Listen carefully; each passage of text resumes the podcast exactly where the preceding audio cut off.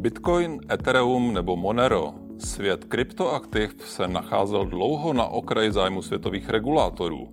To se ale v poslední době mění.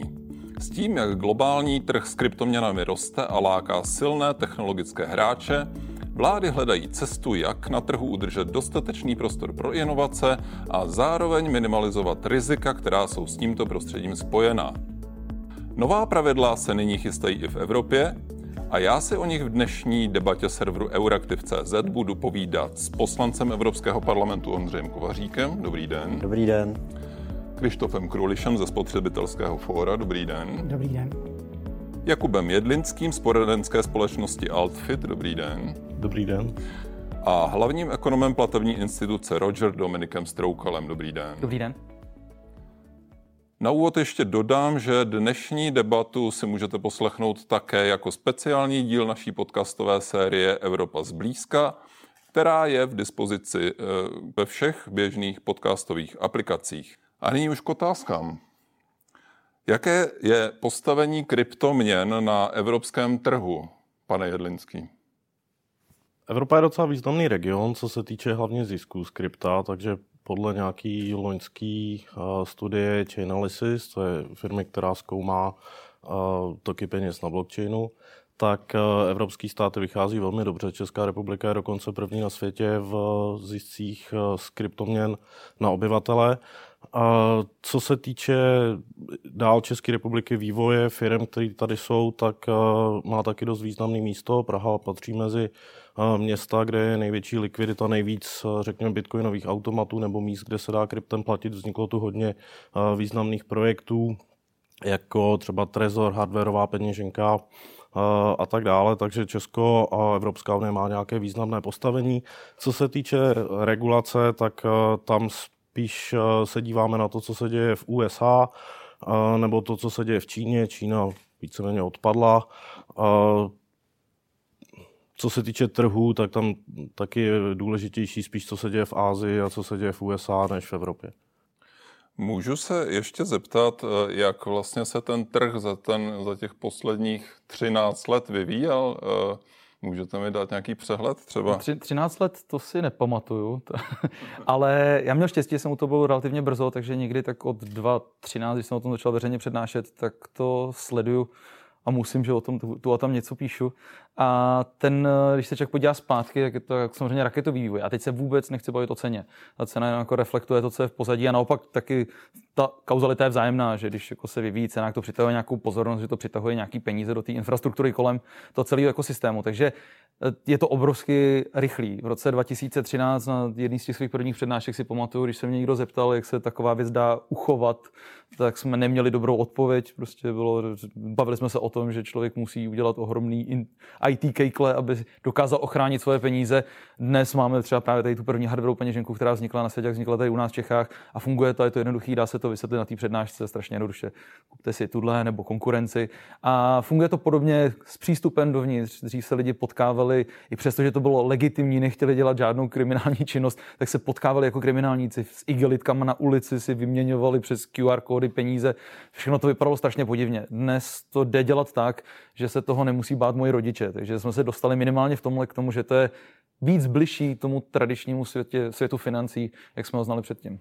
A máme třeba nějaký odhad objemu, jaký ten trh má v České republice, nebo uh, jde něco takového vůbec odhadnout? Ty odhady jsou, já myslím, že Kuba by si možná pamatovali nějaký z těch čísel, čísel poslední, ale já je úspěšně ignoruju, protože jsou hodně vycucený z rukávu. Ono, to samozřejmě nevíme, což je jedna z feature toho systému, že my nevíme, co, kam, kdo, jak posílá, pokud nechce. Pokud chce, tak se dá vědět lecos, ale prostě to jsou věci, kdy to je podobně, jako když jsme se zeptali, kolik v Čechách odejde e-mailů a kam.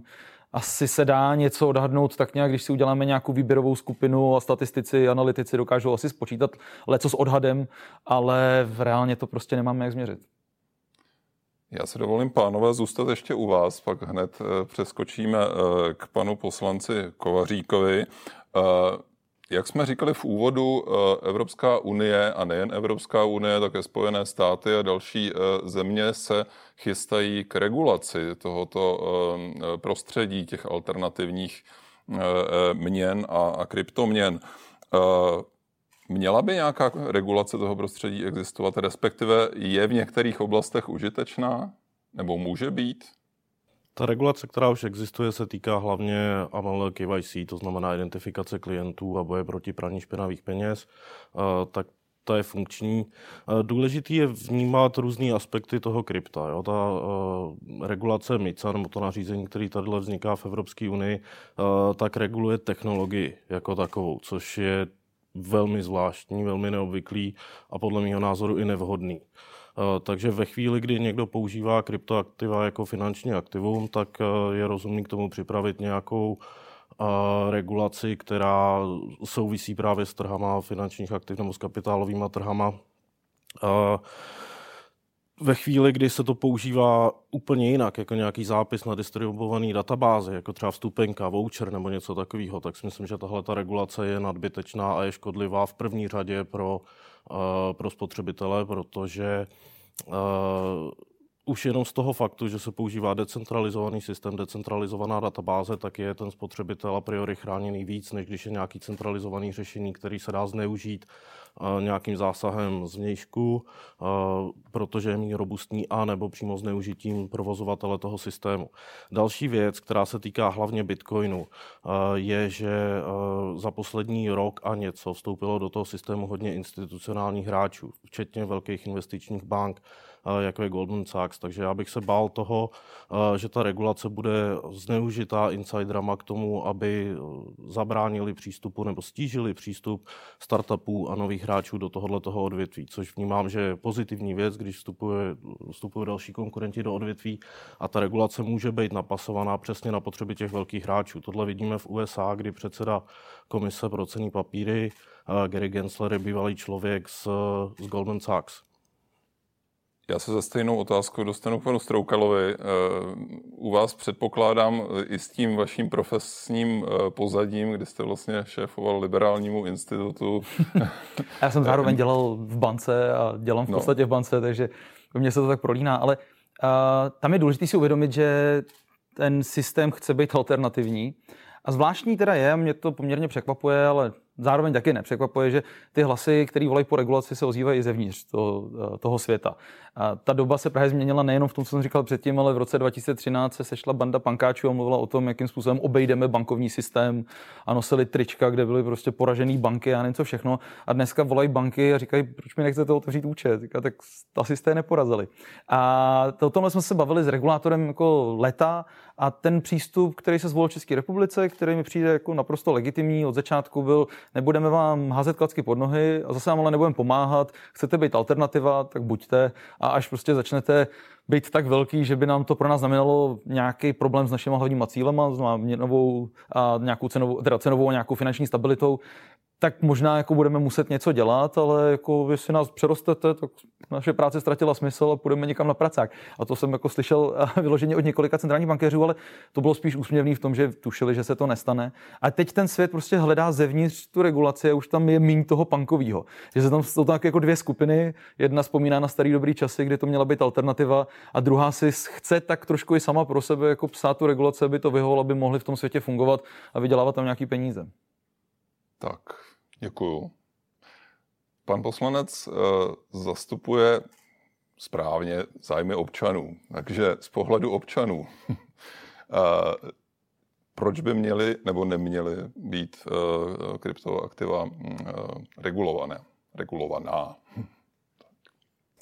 Tak eh, z pohledu občanů eh, se určitě v těch jednotlivých zájmech promítají, eh, nebo promítá řada těch bodů, která už tady padla, a to do jisté míry v souvislosti s tím, jakou roli ten daný občan zastává, jestli je, jestli je právě třeba jedním z té skupiny, eh, řekněme těch proalternativních, kteří se třeba na začátku podíleli na vzniku těch kryptoaktiv, anebo dneska naopak to vidí jako třeba jednu z alternativ pro svoje osobní, osobní investice.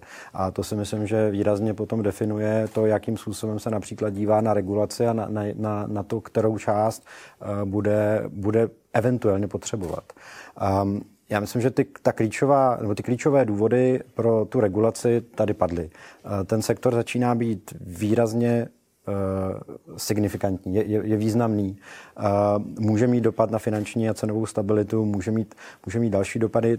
Některá ta aktiva začínají v zásadě působit jako alternativy pro běžné finanční nástroje a opravdu ty proudy, které se vyslovily pro vytvoření té regulace, Eh, měli různé důvody, ale v podstatě se shodují na tom, že jistá míra regulace by byla užitečná.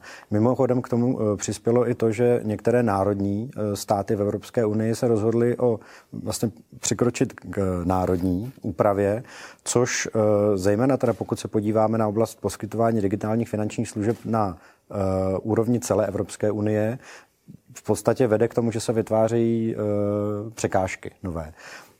Ambicí například toho nařízení MIKAR je eh, vytvořit jednotné prostředí v rámci celé Evropské unie, kde by, kde by tyto věci eh, byly odstraněny. Ale v neposlední řadě, a myslím si, že to je jeden, jeden z důležitých důvodů, je právě například potenciální ochrana eh, těch malých investorů nebo, nebo lidí, kteří se rozhodnou využít, ať už pro platební služby nebo něco podobného, kryptoaktiva nebo jiné alternativní způsoby. A v tuto chvíli v podstatě podstatě eh, nemají žádnou eh, ochranu. Mm-hmm. Když se na ta kryptoaktiva podíváme z nějakého makropohledu, ta kryptoaktiva vlastně v té, jak pan Stroukal říká, punkové verzi je hodně o decentralizaci, od toho odpojení se od státu, jako jedna z velkých výhod se zmiňuje nezávislost na měnové politice a podobně. Jak je to vnímané z druhé strany? Pohled vlastně na to kryptoaktivum jako něco, co může mít vliv na ten, na ten, na ten měnový systém a je potřeba ta regulace tam? Z pohledu. Vliv, vliv to mít může a, a e, v podstatě z té druhé strany se na to díváte z, jako z pohledu sektoru, který je do, do jisté míry dneska už regulovaný je. E, existuje celá řada různých Eh, zkratek, eh, které jsou podstatné z hlediska eh, poskytování finančních služeb na, na úrovni Evropské unie, ať už se jedná o nástroje finanční infrastruktury, platební systémy, elektronické, elektronickou verzi peněz a tak podobně. To jsou všechno v podstatě finanční služby, které dneska jsou již regulovány, ať už vyloženě na úrovni Evropské unie, anebo aspoň je tam harmonizační předpis, který je následně převeden do, do národních legislativ. Takže um, vlastně tam nevycházíme nebo nestavíme úplně na, na zelené louce. A, ale je pravda, já tam v zásadě eh, dnes asi rozlišuji eh, tři takové trendy. Jeden je ten, který tady padl, to je ten úvodní vlastně snaha vytvořit, a, a, což je vlastně do jisté míry odpověď na, na finanční a ekonomickou krizi z roku 2008-2009, vytvořit úplně nezávislý alternativní systém, který vlastně ta technologie například blockchainu umožňuje. Ehm, do toho vlastně paralelně přichází iniciativy, kdy se těchto, těchto technologií a těchto nápadů eh, chytají velké korporace a mm, součástí diskuzí například v Evropském parlamentu je iniciativa, eh, kterou eh, zahájil mimo jiné Facebook pod pod pojmem Libra, dnes teda přejmenováno na Diem, jakási, řekněme, privátní měna, ale korporátního charakteru. A, a ve, třetím, eh, ve třetím eh, sledu vlastně přichází eh, ti potenciální centrální bankéři z těch, z těch úřadů práce, kteří se snaží na to reagovat tím, že vytváří digitální podobu těch klasických měn. A to je vlastně, řekněme, jejich reakce na, na, na tento fenomén. Mm-hmm.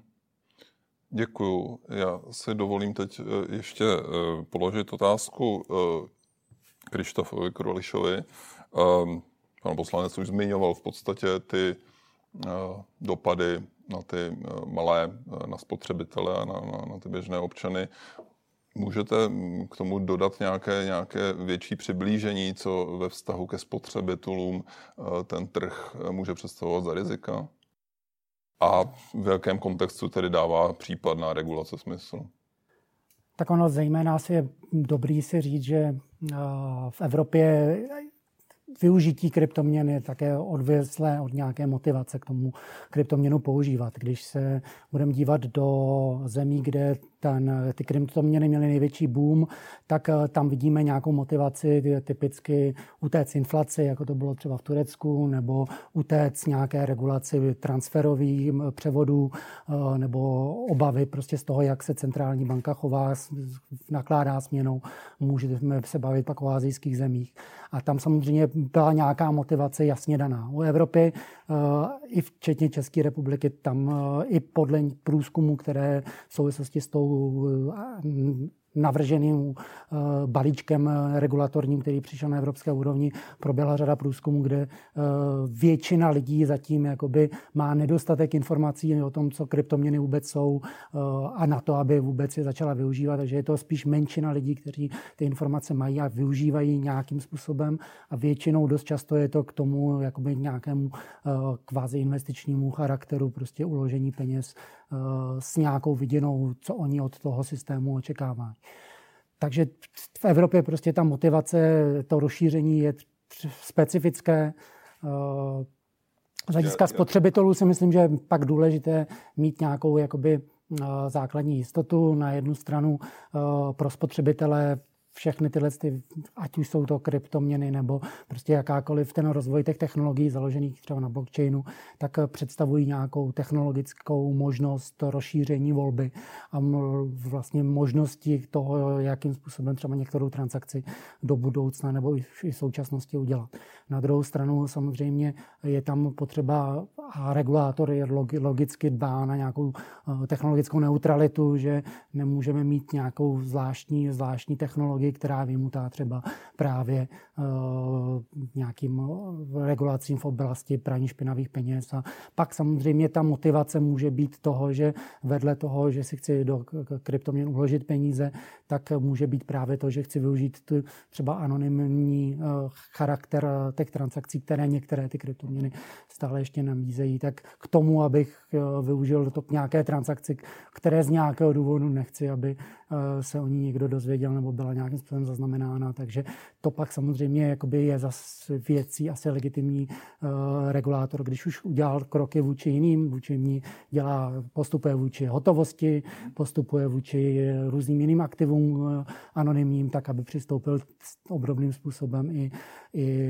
k, ke kryptoměnám a to je třeba provázaně s tím, že aby směnárny, které vydávají kryptoměny, měly nějakou třeba úroveň regulace vyšší než eh, klasickou volnou živnost. Díky, já myslím, že se k těm jednotlivostem ještě dostaneme. Já poprosím vlastně hned eh, pana poslance, jestli by nám mohl udělat nějaký lehký průhled do toho, co se v té eh, unii vlastně chystá v oblasti regulace těch kryptoaktiv. Tak tu klíčovou iniciativu jsme tady zmínili, to je vlastně návrh nařízení o trzích s kryptoaktivy. Eh, které Evropská komise předložila součástí vlastně celého balíčku o digitálních finančních službách už eh, loni v září. A eh, v podstatě tam se jedná opravdu o nějakou první snahu konsolidovaně regulací přistoupit k otázce krypto, kryptoaktiv jak z pohledu té technologie, což tady padlo, ale tak také z pohledu vlastně těch jednotlivých aktérů které, eh, v, tom, v tom systému jako takovém. Um, ta norma, byť už eh, je tedy rok v rámci veřejných diskuzí probíraná, tak je pořád v podstatě eh, jak na stole členských států, tak i u nás v Evropském parlamentu. Ona ta no-, norma sama o sobě poměrně dost komplexní a dlouhá, eh, velmi technická, takže o ní probíhají eh, relativně dlouhé diskuze a myslím si, že eh, buď eh, francouzské předsednictví, anebo možná dokonce i české předsednictví v druhé polovině příštího roku eh, budou ta, která, která vlastně budou moci dojednat nebo finálně dojednat tu, tu podobu toho nařízení, tak jak vyjde v platnost.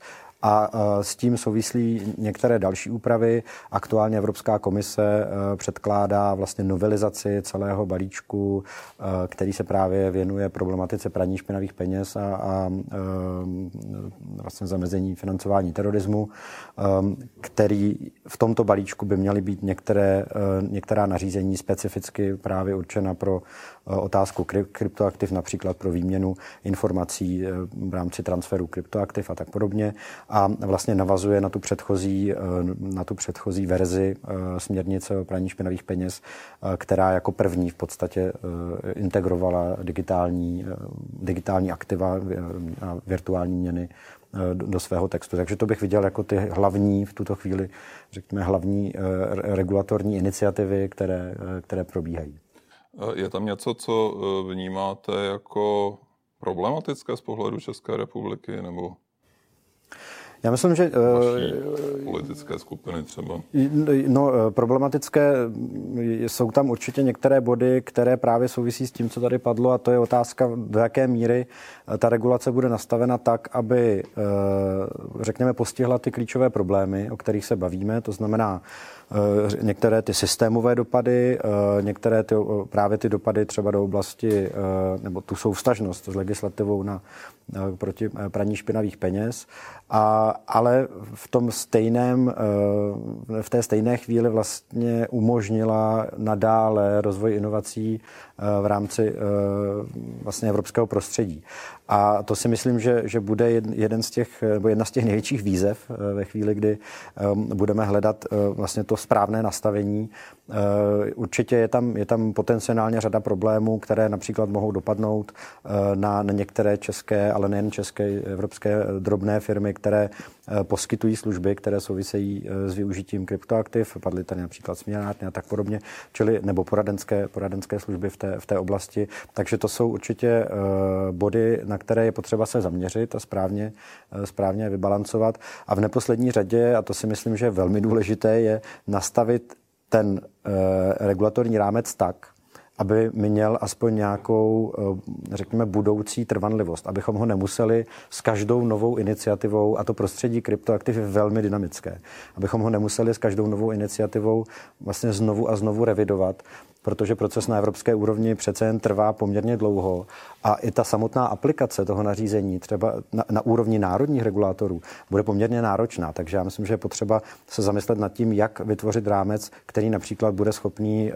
vydržet nebo podle níž bude možné postupovat příští dekádu. Já pokud jsem se do toho návrhu koukal, tak mi přijde poměrně dost obecný a dost vše zahrnující. Ostatně to vlastně odráží i to, jak jsme se o tom bavili eh, v úvodu, eh, že eh, komise nějakým způsobem reaguje právě i na ty iniciativy Facebooku. Když se zeptám pana Jedlinského, jak vlastně tuhletu, tenhle ten velice široký zásah chápe a jestli to případně nevnímáte jako problematické eh, obavy, co to může udělat s těmi menšími měnami třeba nebo menšími hráči, jestli je to nezadusí vlastně. Já souhlasím tady s panem europoslancem, že je třeba opravdu udělat takový rámec, který bude dlouhodobý a nebude reagovat na kontext situace, která je teď.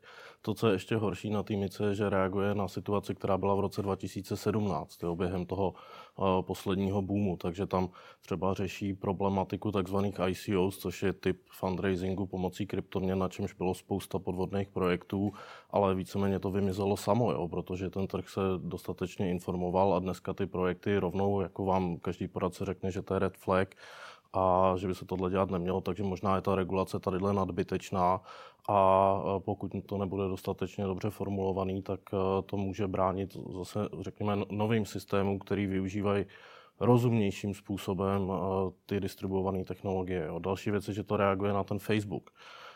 Já jsem viděl senátní slyšení s zástupcem Facebooku, který řešil tuhle Libru, myslím, že to bylo před dvěma lety v létě, a tam ty americký kongresmeni víceméně říkali, že krypto je dobře, že Bitcoin je dobře, že tam jsou ty spotřebitelé nebo uživatelé chráněni a to, co jim vadilo, je, že to dělá Facebook. Jo, protože byla Cambridge Analytica, skandál, Facebook, který má data o, o našem chování, o tom, s kým komunikujeme, tak aby měl ještě přehled o tom, jak lidi nakládají se svýma penězma. Tohle identifikovali jako ten hlavní problém, spíš než to, že je to nějaká technologie. Plus další problém, který tam byl, že to mají ve Švýcarsku a ne v USA. Jo. Takže Facebook od tohle upustil sám zase problém, který už dneska neexistuje a může to spíš bránit rozvoji nějakých eh, nových technologických firm v Evropě. V Evropě žádný velký technologické firmy nejsou, snad kromě Spotify, jo, a tohle je problém.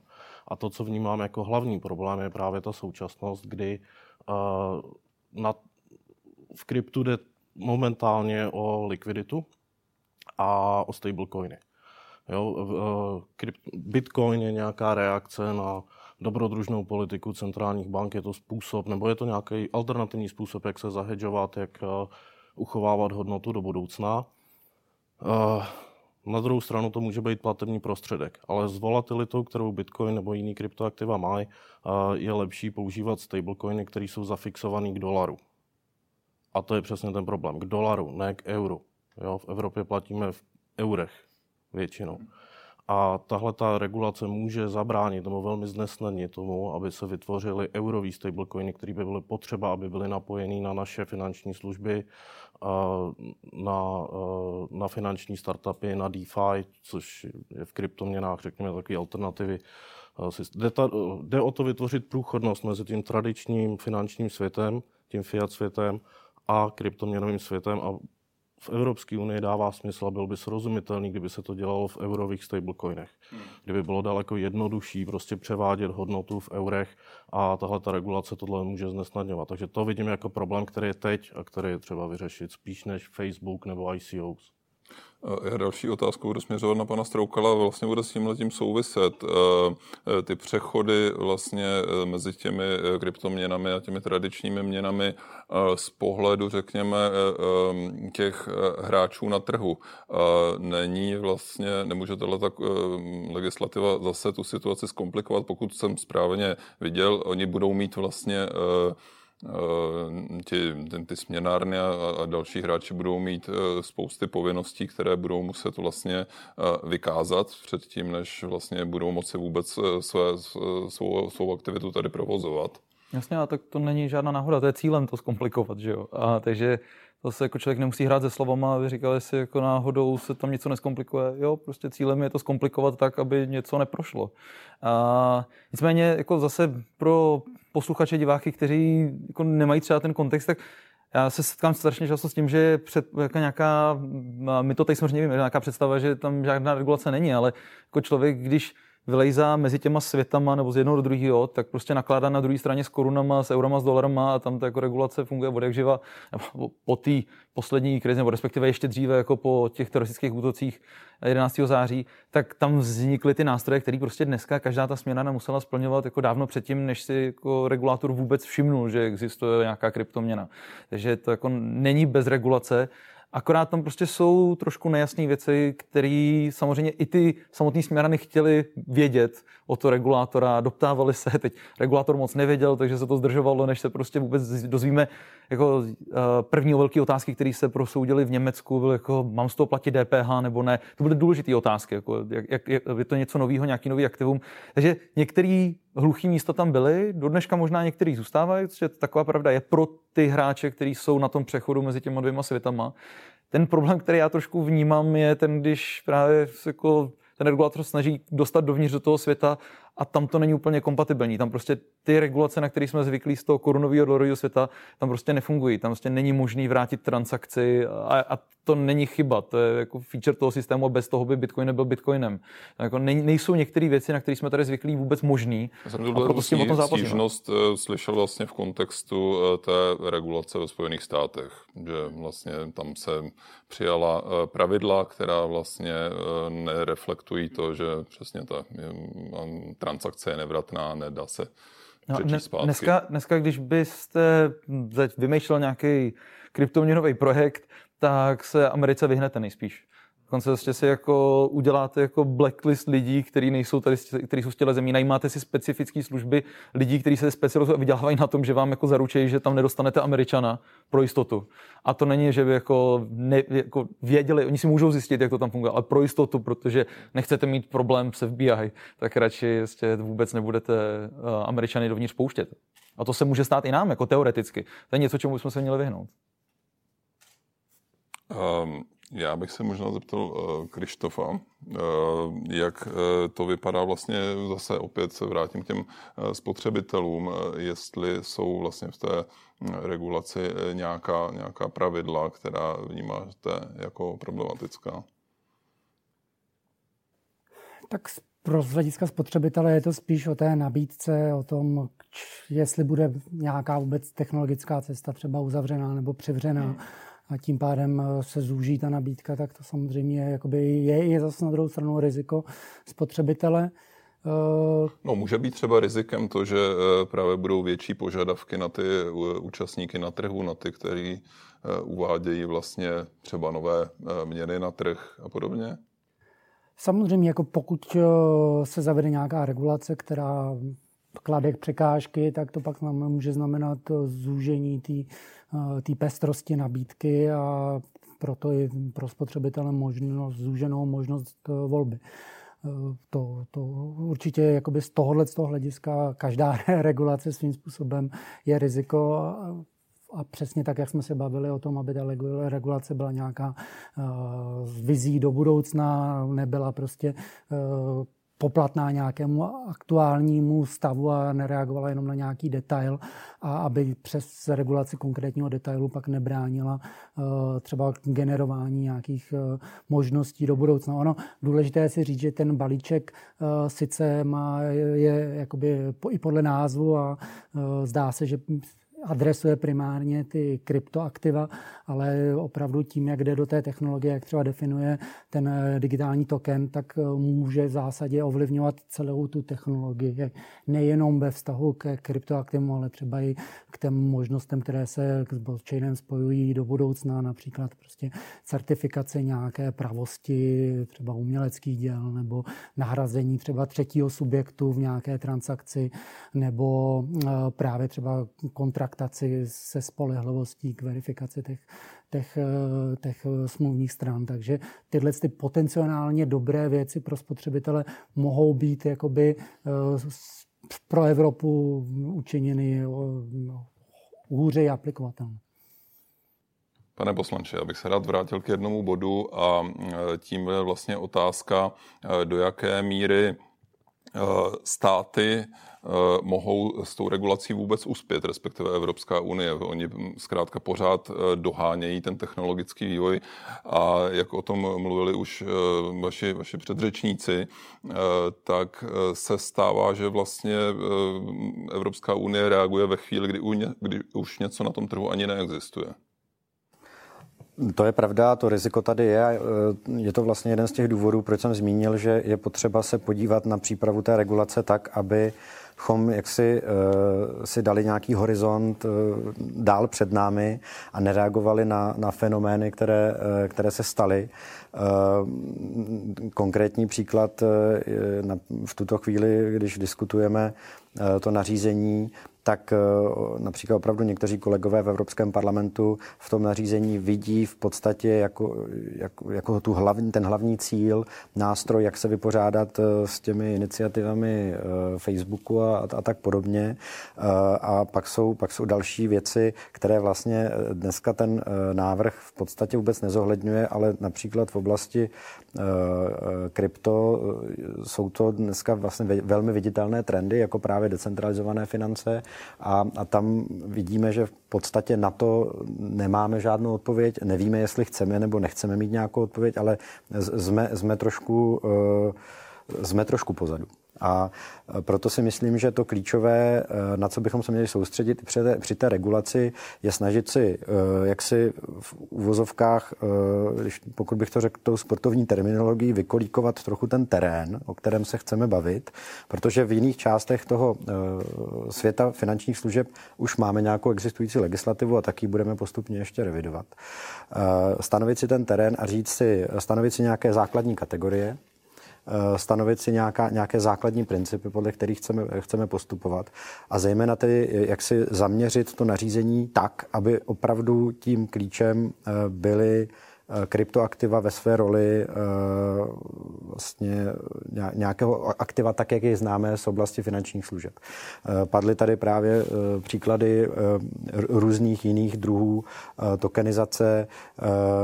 To si myslím, že je přesně ten typický příklad, kde, kde bychom měli být schopni udělat tu, nějakou dělící čáru a říct, toto je v skutku oblast a ta spadá do oblasti finančních služeb, protože tam například vidíme nějakou, nějaký překryv nebo přesah do té, do té již existující oblasti a toto je věc, která v tuto chvíli regulaci nevyžaduje.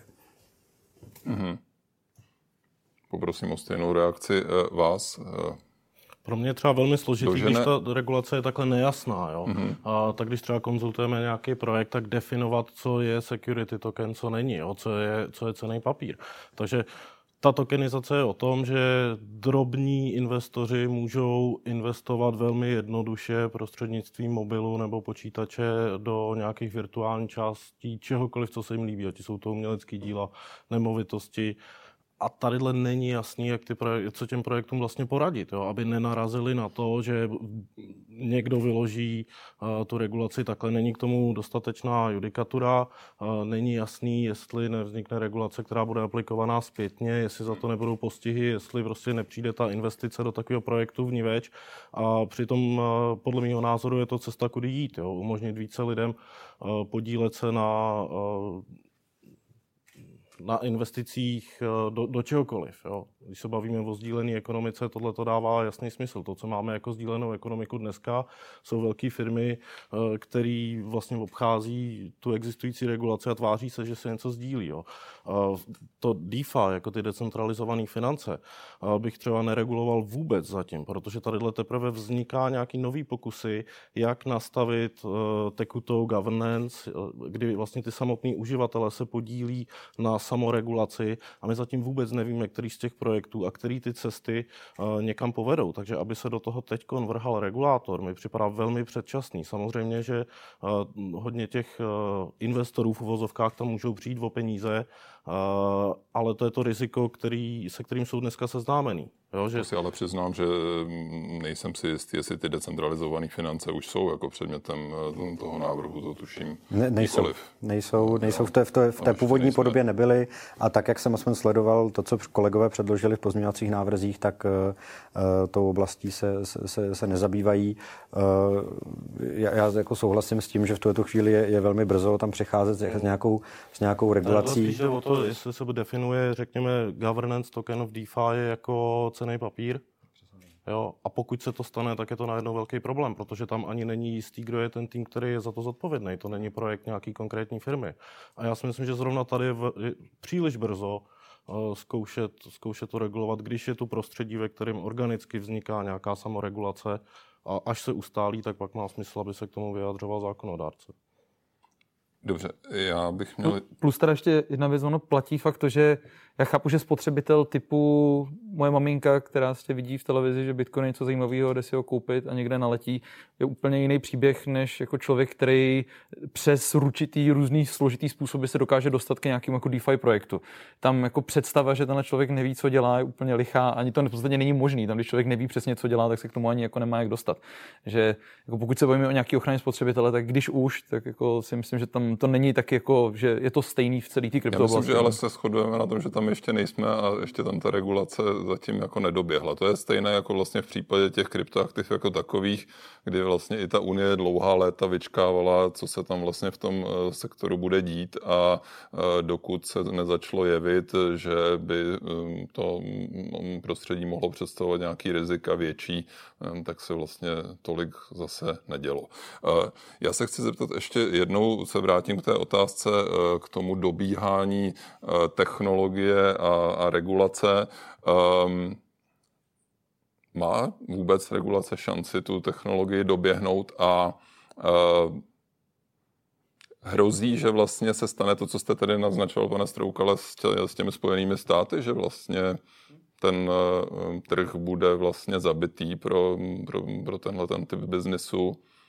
Hrozí jako ta představa, že si budeme myslet, že jako obsáhneme všechno, ale zase jako já, já jich nechci vyvolávat zbytečný konflikt, protože to ten regulátor ví taky, že prostě to, to dobíhá tu, regul, eh, tu technologii, prostě to, to vám řekne každý z nich taky, ale a, takže to, to, to není nějaký, nějaký bod sporu. Tady je jasný, že to dobíháme. Tady je to ještě navíc o něco rychlejší než věci z toho tradičního světa, který známe.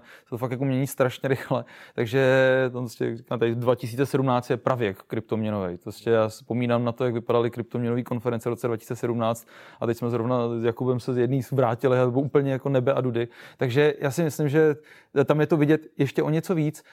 A hlavně si myslím ještě, že tam je jako jeden moment, který tady úplně nepadl, že my máme spoustu věcí nedořešených ještě v tom úplně základním.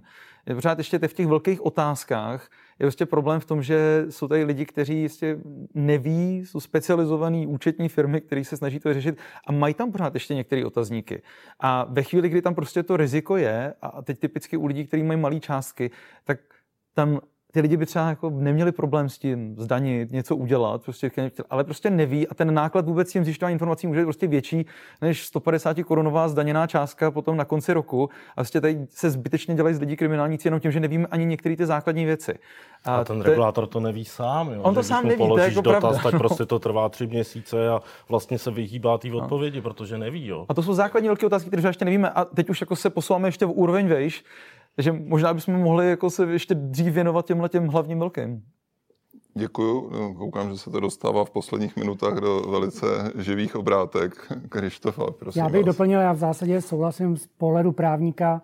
Uh, regulace může vůči technologii v zásadě uh, buď to jí nějak omezit, uh, s tím, že ji buď to omezí přímo, anebo prostřednictvím prostě nějakého třeba soudcovského dotváření, protože ty soudy taky nakonec musí tu legislativu nějak aplikovat, takže my ani nedohlédneme, jakým způsobem ta technologie je omezena. A nebo naopak z druhé strany může prostě vytvořit nějaký prostor, jako jsou třeba ty regulatory sandbox, eh, prostě kde dá možnost eh, té technologie se nějakým způsobem rozvíjet a v zásadě ji garantuje, že v nějakém omezeném prostoru po nějakou omezenou dobu se v zásadě jakoby eh, volná ruka a v zásadě se může i to brát, že se o to opřít ten pokus, že ta regulace to v zásadě výslovně takhle povoluje a tím pádem sníží se třeba ta, ty náklady, eh, ta, ta rizika, která by pak čelila tomu, že se překračuje nějaká platná legislativa a o tom, že bychom se dozvěděli až s odstupem v budoucnosti, protože pokud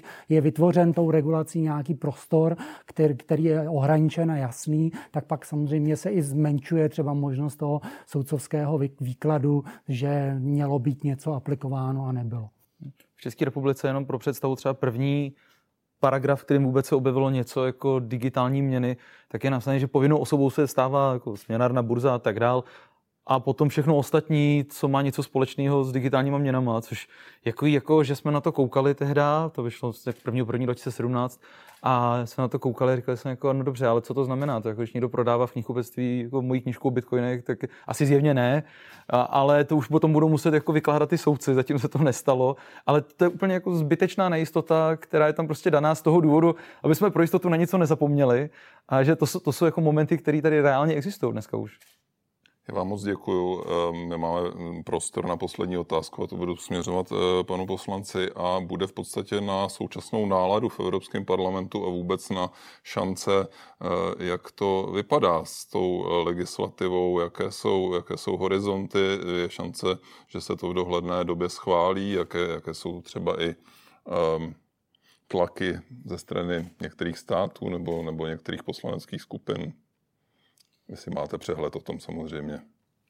Tak s kolegy to diskutujeme. Eh, jak říkám, v tuto, v tuto chvíli jsme v podstatě v, v té fázi, kdy připravujeme eh, pozici Evropského parlamentu a paralelně vzniká pozice členských států, tak abychom se potkali eh, následně v těch, v těch finálních jednáních. Um, musím říct, že ta debata je minimálně na půdě Evropského parlamentu velmi různorodá.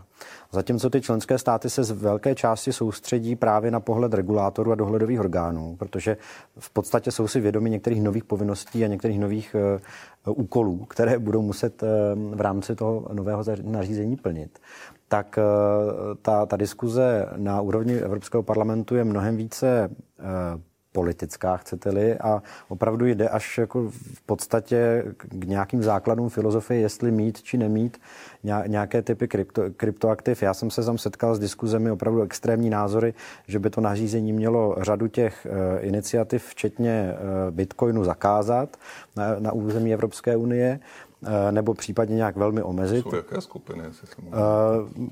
Spíš, spíš to byly individuální, individuální jo.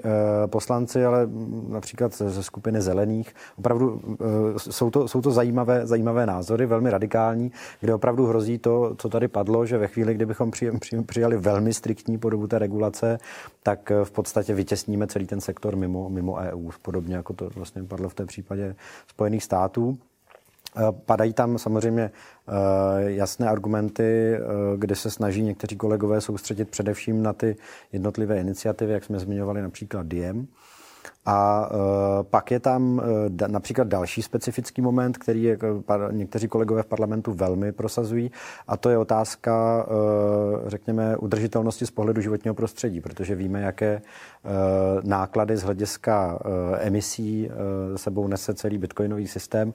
A to je, to je něco, co, co rezonuje velmi v některých, v některých poslaneckých skupinách.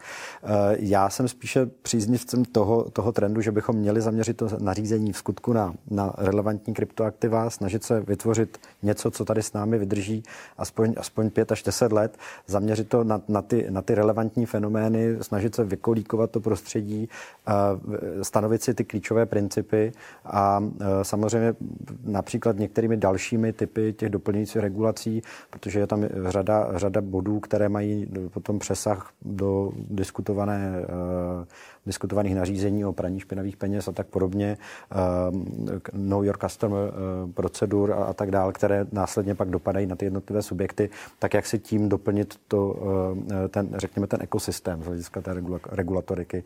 Ale obecně si myslím, že, že ta diskuze ještě bude poměrně živá a z hlediska horizontu, tak jak jsem zmiňoval, pokud tam bude dostatečná politická vůle na obou stranách, umím si představit, že v první polovině roku 2022 jsme schopni dosáhnout nějaké dohody, případně eh, české předsednictví v druhé polovině roku 2022 eh, by mohlo být to, které vlastně eh, se, se zaslouží o, o, o to ten finální text. To jsem zvědavý, jestli se podaří ministerstvo průmyslu přesvědčit, že to má být mezi prioritami českého předsednictví. Moc vám děkuji, pane poslanče. Je to ministerstvo financí a ministerstvo, ministerstvo financí. průmyslu, přesně ano. tak. Moc vám děkuji, moc děkuji všem za účast v dnešní debatě. Toto je tedy pro dnešek vše. Děkuji vám všem za pozornost a těším se na viděnou někdy příště. Děkuji.